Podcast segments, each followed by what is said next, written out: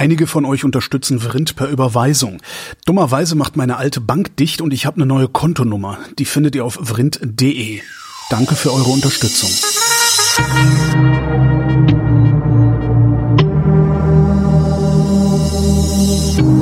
Wer redet, ist nicht tot. Willkommen zum Geschichtsunterricht der Koproduktion von Vrind und DLF Nova, wie immer mit Matthias von Hellfeld. Hallo Matthias. Sei gegrüßt. Wer redet, ist nicht tot. Stalin redet nicht mehr. Ergo. Also ist er tot. Thema heute: Stalins Tod. Warum Stalins Tod? Was ist, ist der, ist der auf besonders spektakuläre Weise gestorben? An sich ja, kann oh. man schon sagen. Das stimmt. Aber das ist viel profaner, als du denkst. Das jährt sich in diesem Jahr so. 1953, 2023 sind summa summarum 70 Jahre. Und da wir ja immer ein Datum suchen, was sich äh, irgendwie rundet und wo wir auch so ein bisschen ähm, einen Link zu heute haben, äh, ist Stalins Tod einfach Thema. Und um die Frage von dir am Anfang zu beantworten, ja, er ist äh, gestorben ähm, an seinem eigenen Wahnsinn, weil er hat also unter Todesandrohung seinen Bediensteten in seiner Datsche 50 Kilometer außerhalb von Moskau verboten, ohne dass er sie gerufen hat, in seine Gemächer einzutreten. Wow. Und äh, dann äh, erleidet er einen Schlaganfall mit, äh, also das Gehirn ist betroffen und lebenswichtige Funktionen. Und äh, er gibt also keinen Laut und alles ist mucksmäuschenstill und die Herrschaften denken, er schläft, weil am Abend vorher wurde heftig gesoffen, wie, wie häufiger im Kreml. Ähm, und äh, Buganin und Khrushchev und wie sie alle hießen, äh, haben also mächtig Schiss in der Büchse und sagen, nee, da gehe ich jetzt nicht rein, weg, weg, weg. Und so kommt es dann, dass er eine ganze Zeit lang dort liegt und das natürlich mit seinen Konsequenzen immer schlimmer wird und irgendwann kommt die Post und die, die Post hat also Vorrang und der die Post bringt, der darf da rein und der okay. klopft also ganz vorsichtig und ruft irgendwie, äh, ist der Genosse Stalin äh, da oder schläft der Genosse Stalin oder dürfen wir eintreten und so weiter. Und das ist wieder kein Mucks und dann machen sie die Tür auf und dann sehen, sehen sie ihn am Boden liegen in seiner eigenen Pisse, aber er ist noch nicht tot. Ja. Und äh, dann kommt irgendwann ähm, eine Krankenschwester, die sagt, ich höre den Mann nicht an, da muss man einen Arzt holen. Aber die Ärzte, also die guten Ärzte sitzen alle im Knast, weil dieser bekloppte Stalin hat sie alle in den Knast gesteckt, weil er glaubte, dass die vom Westen bestochen sind und ihn umbringen wollen. Und da muss also tatsächlich einer zum Gefängnis fahren und hat den sowieso Arzt da rausgeholt und der hat dann gesagt, ja, der Genosse Stalin hatte einen Schlaganfall. Und ein paar Stunden später war er tot. Also insofern ist das ähm, wie soll ich sagen, schon spektakulär, weil er hätte vermutlich gerettet werden können, wenn er einfach ganz normal im Bettchen gelegen hätte und die Leute zu gewohnter Zeit reingekommen wären ja. und er in ein Krankenhaus gebracht worden wäre. Das heißt, Aber dadurch, wahrscheinlich, haben die, wahrscheinlich haben die ernsthaft Angst gehabt, erschossen ja. zu werden, wenn die Ja, die haben ne? Angst gehabt, genau. Genau. Die hatten Angst, die hatten Angst, erschossen zu werden. Und äh, die Frage ist jetzt, wie wird man so? Also, weil ja meine, meine, meine steile These lautet, wenn man geboren wird, ist man noch nicht so. Und ähm, die wenigsten. Alle, ja. Alle Therapeuten dieser Welt bestätigen das. Ähm, jetzt ist aber trotzdem die Frage, wie wird man so? Also gehen wir mal zurück zum Anfang dieses Lebens. Das beginnt im Dezember 1878. Da wird der Mann geboren als Vissarionovich Djugaschwili in einer winzigen kleinen Stadt im Kaukasus. Hm. Wer je im Kaukasus war, im Übrigen empfehle ich sehr eine Reise dorthin, wenn die Lage sich wieder verändert hat. Das ist wüst, das ist wild, aber das ist auch toll. Also es ist eine unglaubliche Natur und ganz großartig, aber es ist auch mit Menschen übersät, die ähm, auch ziemlich heftig sind. Und einer von diesen ziemlich heftigen Menschen war sein Vater. Der war ständig mit der Schnapsflasche am Hals und war einer, der geprügelt hat, und zwar heftig. Mhm. Äh, der kleine Stalin und seine Mutter werden also unentwegt von ihrem Vater, also Ehemann, drangsaliert. Und man kann, wenn man möchte, aber ich bin ja Historiker und kein Psychotherapeut, aber trotzdem. Ja, kommt auf selber raus. Ah ja. Man muss, äh, in, muss auch mal fünf gerade sein lassen. Ja, ist kein Problem. Jedenfalls könnte man ja auf die Idee kommen, dass in dieser frühkindlichen Erfahrung die Wurzel seiner wirklich entsetzlichen Empathielosigkeit äh, sein könnte, die man zeitlebens von ihm wirklich erfahren hat. Das flößte seinen Gegnern Angst ein, aber andersherum hatte Stalin eben auch Angst vor Leuten, die mächtiger waren als er selber, wie zum Beispiel sein Vater, oder die mehr Macht hatten als er selber, oder die gar Macht über ihn ausüben konnten und alles eben wie sein Vater. So, also das ist so, so ein Punkt, wo man sagt, yo, ähm, da erkenne ich äh, tatsächlich Wesenszüge wieder, die so ein ganzes Leben lang ausgemacht haben. Mhm. Ähm, irgendwann trennen sich die Eltern, weil die Mutter keinen Bock mehr hat und abhaut und der Vater nicht in der Lage ist, hinterherzukommen. Also genaueres weiß ich jetzt gar nicht. Was aber wichtig ist, der Mann macht erstmal eine vernünftige Schulausbildung. Und ganz erstaunlich, ähm, vermutlich, weil seine Mutter sehr gute Beziehungen zur orthodoxen Kirche hat, also zur christlichen Kirche, besucht er eine kirchliche Schule. Mhm. Dort ist er ein extrem guter Schüler. Aber, und auch das wiederum ist das, was äh, sein ganzes Leben lang ihn prägt. Er ist einerseits ein sehr guter Schüler, der ist also sehr intelligent, aber andererseits auch ein total primitiver Schulhofschläger. Ja, der, der, der verprügelt die Leute. Wenn die nicht wollen, dann gibt's auf die zwölf. Und ähm, man, man steht dann irgendwie fassungslos vor diesem Typen, der lauter Einsen schreibt. Also bei mir in der Schule gab es sowas auch. Der, der, der schrieb in der Schule lauter Einsen, war aber eigentlich ein Proll. Und mhm. ähm, also so ging der durch die Schule mit sehr guten Abschlussnoten und dann kommt es noch besser. Danach nämlich geht er in Tiflis, das ist im, im Kaukasus, auf ein orthodoxes Priesterseminar. Mhm. Das war das Beste, was man einem Kind antun konnte zu der Zeit. Also wir reden jetzt hier irgendwann Ende der 80er Jahre des 19. Jahrhunderts. Mhm. Ähm, und zwar deshalb, weil diese Priesterseminare ähm, sehr hoch angesehene Bildungsanstalten waren. Also da wird man nicht zum Priester ausgebildet oder ist das also naja, also die Idee ist schon, dass der ein oder andere Priester dabei rumkommt, okay. aber äh, so viele Priester konnte man auch nicht gebrauchen, deswegen gab es erstmal eine vernünftige Bildung. Mhm. So, aber andererseits, und das prägt ihn eben auch, das ist dann das Dritte, ist es sozusagen das Zentrum des Antizarismus. Man muss ja immer bedenken, äh, in Russland herrscht ein Zar, der immer gegen sich mit Komplotten zu rechnen hat, weil es immer in Russland eine große Gruppe von äh, Oppositionellen gegeben hat, die einfach mit diesem äh, absolutistischen Herrschaftssystem der russischen Zaren äh, nicht mehr einverstanden waren. Und das gab es auch in Georgien. Und in Georgien hatten die einfach so zum Schutz gesagt, wir, wir treffen uns sozusagen äh, im Schutz dieser Priesterseminare, die ansonsten in der gesamten äh, russischen Föderation, hätte ich beinahe gesagt, die im gesamten russischen Zarenreich ein hohes Ansehen hatten mhm. und deswegen so einen gewissen Schutz darstellten. Also er, Stalin bekommt eine außergewöhnlich gute Bildung. Er lernt diese Bildung in einem antizaristischen Umfeld und er ist gewalttätig. Und ähm, diese drei Dinge, äh, die kann man schon auch, äh, ja, ich sag mal, als durchgehend bezeichnen. Ja. Mit dem Ergebnis, dass er 1898 ähm, aus dem Priesterseminar rausgeschmissen wird. Jetzt fragt man sich natürlich, warum. Der ist an sich ein guter Schüler. Der hat am Lehrer einen gemobbt, oder? Äh, nee, ähm, der Grund war ein anderer. Und zwar, er nimmt äh, ganz kurz vor der Jahrhundertwende Kontakt auf zu marxistischen Zirkeln. Ja, schrecklich. Und zwar sind diese marxistischen Zirkel sehr eng verbandelt, man glaubt es nicht, mit der Sozialdemokratie in Russland. Also alles ganz schlimm und er tritt dieser Sozialdemokratischen Arbeiterpartei Russlands äh, 1898 bei und wird dann als Konsequenz äh, dieser äh, Entscheidung aus dem Priesterseminar rausgeschmissen, weil die Priester wollten so mit Umstürzlern und Gewalttätern natürlich nichts zu tun haben. Mhm. Und was dann passiert ist, das kann man wirklich nicht anders beschreiben, äh, sind Jahre von schwerster Kriminalität, äh, abenteuerlichen Verfolgungsgeschichten und ähm, Inhaftierungen, Verurteilungen, Verbannungen. Ach so, Verfolgung Im, durch den Staat. Durch den okay, Staat. Okay. Also der war einer, also nach einer gewissen Zeit war er der, der meistgesuchte Gangster in Russland.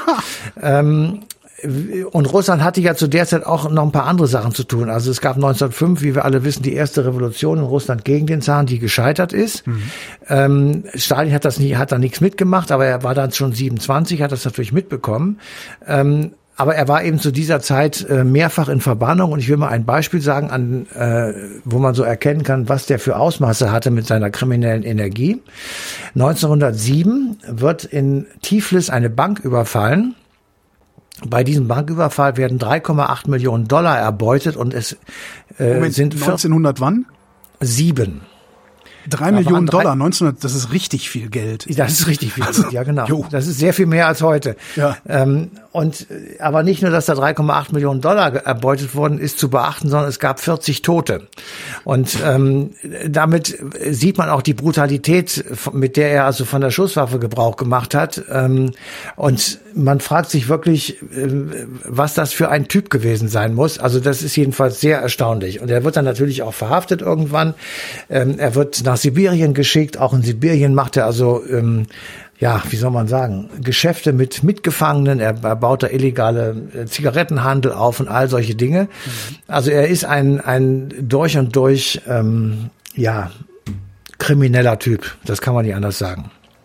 So, und jetzt hat er aber schon die ganze Zeit, und wenn jemand äh, Lust dazu hat, dann möge er sich mal so Bilder oder auch Filmausschnitte angucken. Ähm, er hatte äh, immer schon einen äh, lahmen Arm. Also ein Arm war kürzer als der andere und war gelähmt. Wie der Hitler. Ähm, nee, nicht wie der Hitler, ja, sondern wie, Hitler der, hat gezittert ja dann irgendwann. wie, wie Wilhelm II. Der Ja, hatte auch. stimmt, ja. Wilhelm II. hatte einen verkürzten Arm. Bei Wilhelm II. war es aber ein, ein Problem während der Geburt. Ähm, und bei ihm war es äh, so, dass er einen Unfall hatte. Er ist mit einer Kutsche umgefallen, äh, als er zwölf Jahre alt war.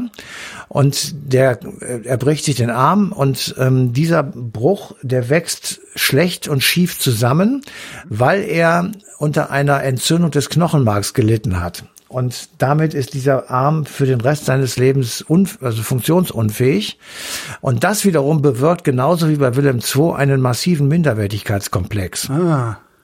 Und dieser Minderwertigkeitskomplex, der wird noch dadurch verstärkt, dass er ein vollkommen zernarbtes Gesicht hat. Und äh, wenn man sich mal Porträts von dem Mann auch im hohen Alter anguckt, dann sieht man, dass diese Narben immer noch da sind. Das ist eine nicht richtig behandelte Pockenerkrankung gewesen, die er mit sechs Jahren ähm, erlitten hat. Und ähm, ich habe es ja eben schon mal gesagt, ich mache es jetzt nochmal. Ich mache hier Geschichte und keine Psychotherapie, aber ich kann mir tatsächlich vorstellen, dass diese beiden körperlichen Makel, äh, ich sag mal Psyche und Verhalten Stalins für den Rest des Lebens massiv beeinflusst haben. Ja, also das alles, was du erzählst, äh, klingt so, dass daraus nur irgendein Psychopath letztlich werden kann. Ja. Eigentlich schon. Ne? Ja, ja, Und, das äh, ist- der, ja. ja. das würde ich auch sagen. Aber ähm, Auch hochintelligent und früh gelernt, dass Gewalt letztlich doch eine ganz gute Lösung ist, wenn man derjenige ist, der sie ausübt. Ähm, das ist alles, ja, ja. Ja, ja.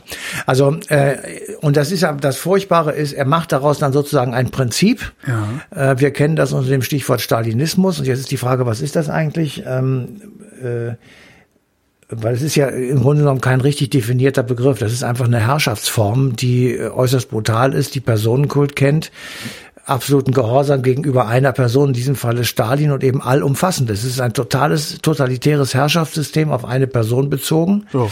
Und ähm, Stalin nutzt dieses ähm, aus, indem er äh, zum Massenmörder wird, und zwar jetzt den Krieg gar nicht mit eingerechnet. Ähm, er, er lässt wirklich zu Hunderttausenden Kritiker umbringen, Dissidenten, er macht irgendwelche Leute zu Sündenböcken für irgendwelche Missstände. Ähm, er, er lässt Leute umlegen, auch immer in riesigen Zahlen, zu denen er einfach Misstrauen aufgebaut hat. Also bestimmte Militärs, bestimmte Ärzte, Was ja Lehrer. jeder. Das, das Äh, jeder muss das sein, notwendigerweise jeder sein, außer irgendjemand, der so weit in der Hierarchie unten ist, dass er ihm praktisch nie gefährlich werden kann. Und selbst da kann es sein, dass der Bauer ihn vergiften will, indem er Nein, nein, die, in das das Korn hat, mischt. Ne? genau, das hatte damit gar nichts zu tun. Das Beispiel folgt sofort. Ähm, der Holodomor in der Ukraine, Ja. ähm, Anfang der 30er Jahre, da hat es dreieinhalb Millionen Tote gegeben. Und zwar deshalb, weil Stalin der Meinung war, dass die Bauern, die in der Hierarchie für ihn sowieso unterhalb der untersten Stufe standen, ähm, irgendwelche Lebensmittelvorräte angelegt hätten und eben nicht auf den russischen Markt gebracht hätten. Und damit wurden, wurde die Rote Armee beauftragt, dort Razzien zu machen. Und äh, dreieinhalb Millionen Menschen wurden umgelegt. Und ähm, bis zum heutigen Tage ist der Holodomor in der Ukraine ein Trauma und äh, sicher auch ein Grund dafür, dass die sich jetzt so gegen die Russen wehren. Also das ähm, ist mal klar. Und jetzt auch mal unabhängig von dem Zweiten Weltkrieg, bei dem es ja auch sehr viele Opfer zu beklagen gegeben hat, aber auf den wir jetzt gleich noch kommen. unabhängig davon ist Stalin mit Hitler und Mao Zedong der größte Massenmörder des 20. Jahrhunderts geworden. Ein eindeutig, das ist ähm, überhaupt keine Frage. Ähm, der größte war, glaube ich, tatsächlich Mao Zedong. Ähm, aber die drei Burschen, Burschen Mao haben hat mehr Menschen auf dem Gewissen als Hitler? ja, ja, klar. Äh, äh, äh, Entschuldige, also was genau zählt denn zu den, äh, wie nennt nicht Verdiensten, aber ich nenne äh, Naja, Verdiensten Hitlers äh, auch der, also ich meine der zweite, alles was Hitler gemacht hat, inklusive Krieg, das waren 50 Millionen Tote und Mao hat mehr Menschen auf dem Gewissen. Ja, 70 oder sowas. Alter ich. Äh, Vater, Ja, ja. Also äh, klar. Da muss man, der chinesische Bürgerkrieg hat ja auch 20 Jahre gedauert. Also okay, ja. ähm, und alleine die Kulturrevolution hat schon 10 Millionen Menschen das Leben gekostet und äh, die diese völlig schwachsinnige der, der große Sprung, wo man also gesagt Ja. hat, wir bauen jetzt äh, jeder muss jetzt irgendwie seine Messer einschweißen, damit irgendwie Stahl her, äh, dabei herauskommt und dann lassen wir die die äh, Ackerflächen brach liegen, weil die keine Zeit mehr haben dazu.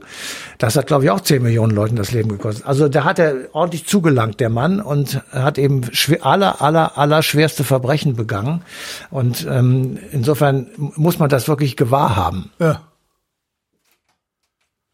Also, die drei sind äh, die meist, äh, also die größten Verbrecher des 20. Jahrhunderts, sagen wir, und eben auch Massenmörder. Und nun ist ja noch die Frage, Stalin ist ja der große Gegenspieler dann zu Hitler geworden im Zweiten Weltkrieg und die Verehrung, die wir, und das ist auch der Punkt, weswegen wir diese Sendung dann auch gemacht haben, die Verehrung, die er jetzt gerade wieder erfährt durch die Enthüllung von Büsten und Wolgograd wurde für ein paar Tage wieder in Stalingrad umbenannt. Russland, Ähm, Entschuldige, die Russen haben das auch nie aufgearbeitet, ne? Das, das, Die haben das nie aufgearbeitet und das ging ja auch nicht, weil die Sowjetunion ja im Grunde genommen, äh, ich sag mal, nach der Rede von Khrushchev auf dem 20. Parteitag 1956 mit der Aufdeckung der Verbrechen war das Problem gelöst. Mhm. Ja, so, ja, hat ja, es einer ja, gesagt sind, und ja. fertig. Es gab und dann ja an- diese Memorial, diese Menschenrechtsorganisation, die das aufarbeiten wollten, aber die hat Putin ja dann letztlich verboten lassen. Ja, also die haben ja nur lange Zeit wirklich viel gemacht. Das ist ja, vor Putin schon lange vor Putin gewesen und ähm, aber trotzdem äh, die Frage, ob Putinismus was mit Stalinismus zu tun hat, das kann man dann am Ende beurteilen. Aber was eben, wo, wo man eben noch lange drüber gerätselt ist, was hat eigentlich Stalin sich dabei gedacht, mit Hitler diesen Pakt einzugehen? Und da gibt's viele Möglichkeiten. Also nochmal kurz zur Erklärung: 23. August 1939. Hitler und Stalin unterschreiben einen gemeinsamen Pakt der Diktatoren. Und dieser Pakt der Diktatoren bedeutet, man verleibt sich in jeweilig genau abgegrenzten Gebieten Polen ein. Es wird, Polen wird zweigeteilt, Deutsch und Russisch. Und man steckt Interessensphären ab. Ähm, wo sehen die Russen ähm, ihre, ich sag mal, Interessensphäre? Baltikum vor allem.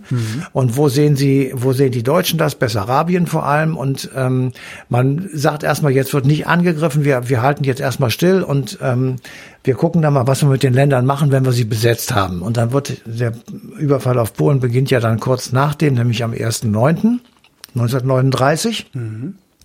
Und die Besetzung äh, Ostpolens durch Einheiten der Roten Armee ist am 17.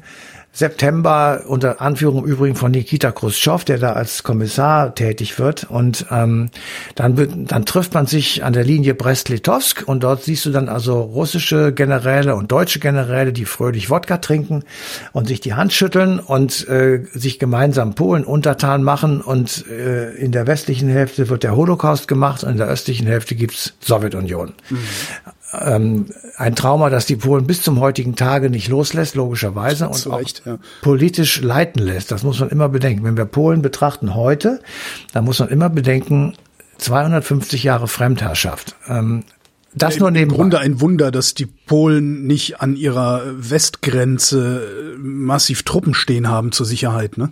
Ja, ja, also das nur eben einfach zur Sicherheit. So, aber die Frage ist jetzt, hat, po, hat Stalin nicht erkannt oder wollte er es nicht wahrhaben Ja. oder wusste er es nicht, dass Hitler tatsächlich ein germanisches, in Anführungsstrichen, Europa wollte, von den Pyrenäen bis zum Ural.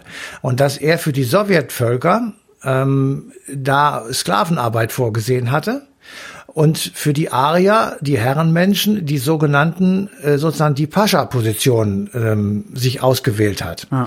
Und ähm, wenn das so ist, dann wäre nun doch seine Bildung nicht so weit her gewesen, weil das hätte man ja alles wissen können. Und er hatte Hätte ja auch? Berater. Ja, natürlich, das steht in meinem Kampf. Ja, natürlich. Aber wer hat denn geglaubt, also wer hat denn meinen Kampf wirklich ernst genommen? Ja, das muss man aber, wenn man, war? Also ja, entschuldige mal, also wenn ich klug bin und ich mache mit dem Mann einen Vertrag, dann muss ich irgendwie irgendeinen Untergebenen bitten, liest diesen Quatsch und ähm, sagt mir, was drin steht. Mhm.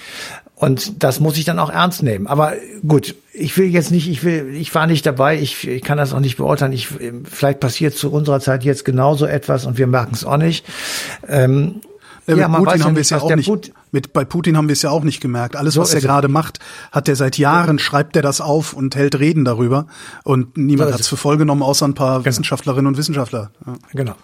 So, und ähm, also er hat das nicht wahrgenommen und er hat dann, als äh, Hitler äh, am, 22, am 20, 22. Juni 1941 die Sowjetunion überfallen hat, ist von ihm, ich glaube, zehn Tage nichts zu hören gewesen. Da hat er sich irgendwo in den Kreml eingegraben und hat nachgedacht und hat dann gesagt, keine Ahnung, was wir jetzt machen sollen. Und hat sich dann mit einer Rede an sein Volk gewendet und hat dann bis zum Ende des Krieges 1945 den Mythos aufgebaut, dass er eben Väterchen Russland ist und den großen Vaterländischen Krieg gewonnen hat. Und die Idee war, äh, hat sozusagen nachempfunden nach äh, 1812, als Napoleon nach Russland marschierte, wir lassen ihn einfach ins Land kommen, warten auf den Winter, rüsten derzeit die Rote Armee auf, nehmen dann auch Verluste hin. Das ist übrigens das Gleiche, was jetzt in der Ukraine passiert. Da sind mhm. viele russische Verluste, aber das ist denen egal. Und äh, am Ende, wenn die dann weit genug im Land sind, bleiben sie in Steh und Kälte stecken, weil das sind sie nicht für ausgerüstet, das kennen sie auch einfach gar nicht und dann drängen wir sie zurück. Das hat ja auch dann funktioniert. Ähm, und dann hat Stalin etwas gemacht, was er im Übrigen aus den Verhandlungen nach dem Ersten Weltkrieg abgeguckt hat. Nämlich er hat sich einen Cordon sanitär bauen lassen, indem er gesagt hat, wir möchten nicht normal von irgendwelchen imperialistischen westlichen Mächten überfallen werden, also brauchen wir so eine Art Cordon sanitär, also einen Speckgürtel mhm. um die Sowjetunion herum. Und er hatte das eigentlich vorgehabt bis einschließlich Italien. Er wollte also so ein, über Kroatien dann hoch, Polen, Ungarn, Rumänien und so weiter, bis eben äh, Teile Deutschlands äh, und eben das Baltikum. Damit sagt er, ist er von allen Seiten äh, gut eingepackt in Anführungsstrichen mhm. und kann also ähm, das dann sein Land sozusagen weiterentwickeln. Ähm, und das haben, das haben die westlichen ähm, Alliierten akzeptiert und haben gesagt, das ist halt so. Ähm, das war denen auch ehrlich gesagt egal, weil mhm. Polen und Ungarn waren für die keine wichtigen Länder. Und äh, dadurch entwickelte sich das, was wir als Kalten Krieg kennen. Und ähm, all das zusammengenommen äh, ist sozusagen das Werk ähm, zweier hochgradiger Gangster, nämlich Hitler und Stalin. Und wir müssen ähm, insofern äh, die, die Soße auslöffeln, die die zwei uns eingebrockt haben. Ähm, wenn man sie jetzt mal auf wirklich Personen reduziert, ähm, das ist jetzt die Frage, ob man das machen kann, aber die stehen jedenfalls hinter diesen beiden äh, furchtbaren Entwicklungen. Hm. Matthias von Hellfeld, vielen Dank. Sehr gerne. Und euch vielen Dank für die Aufmerksamkeit. Die passende Ausgabe Eine Stunde History läuft am 6. März 2023 auf DLF Nova.